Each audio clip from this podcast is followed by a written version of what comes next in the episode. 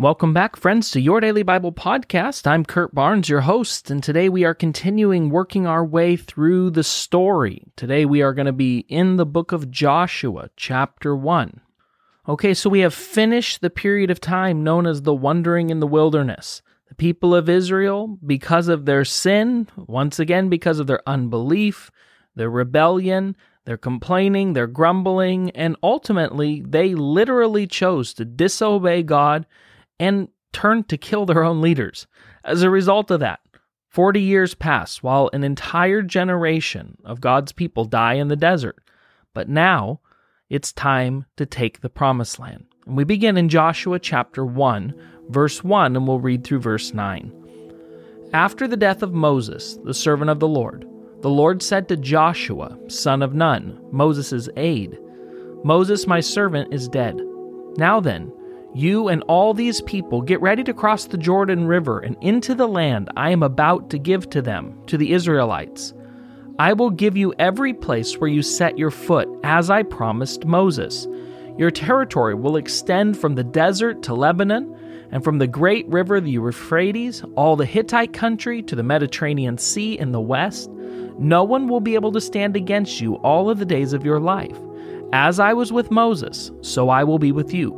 I will never leave you or forsake you. Be strong and courageous, because you will lead these people to inherit the land I swore to their ancestors to give them. Be strong and very courageous. Be careful to obey all the laws my servant Moses gave you. Do not turn from it to the right or to the left, that you may be successful wherever you go. Keep this book of the law always on your lips. Meditate on it day and night, so that you may be careful to do everything written in it. Then you will be prosperous and successful. Have I not commanded you? Be strong and courageous. Do not be afraid. Do not be discouraged, for the Lord your God will be with you wherever you go." Okay, amen. What an awesome start to the book of Joshua, the time that the Israelites have been waiting for. For a long, long time, almost seven hundred years since the promise was given to Abraham. Finally, God's people, God's children, his family, this new nation, Israel, is going to enter into the promised land, but under new leadership. This has got to be a challenging moment, not just for Joshua, but for the whole nation of Israel.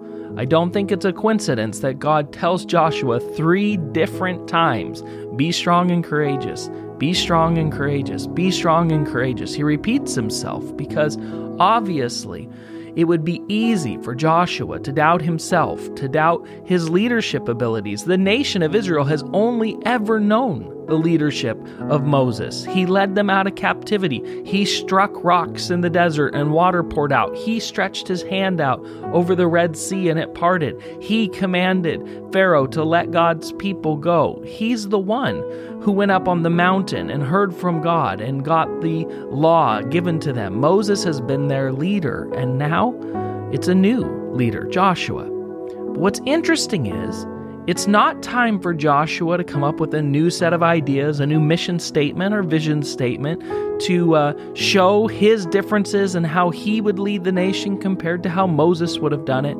In fact, God is clear with Joshua. He tells him, "Be careful to obey all the laws I gave my servant Moses." You see, God had already told them and instructed them with everything that was necessary for them to possess the promised land. And in a world that still loves new ideas and fresh ideas, sometimes the very best thing we can do is just to be faithful with what we already know is true and right. Joshua and the people of Israel had God's instructions already given to them, and they're being reminded here by God to trust, to obey, to not continue to make the mistakes of their ancestors, but to put their faith completely in what God had already told them to do. Friends, we have the Word of God. We have the Spirit of God. And often we're looking for a fresh, new leading or idea or prompting when actually God is speaking clearly to us about areas of obedience areas where we need to trust him, areas we need to follow him, areas we need to submit to him. But we're looking for something new instead of today, maybe, being reminded that God has spoken, that his word is for you today, that there is tons in there to help guide your life, to help guide your decisions, to help guide your marriage, to help guide your parenting, to help you every single step of the way.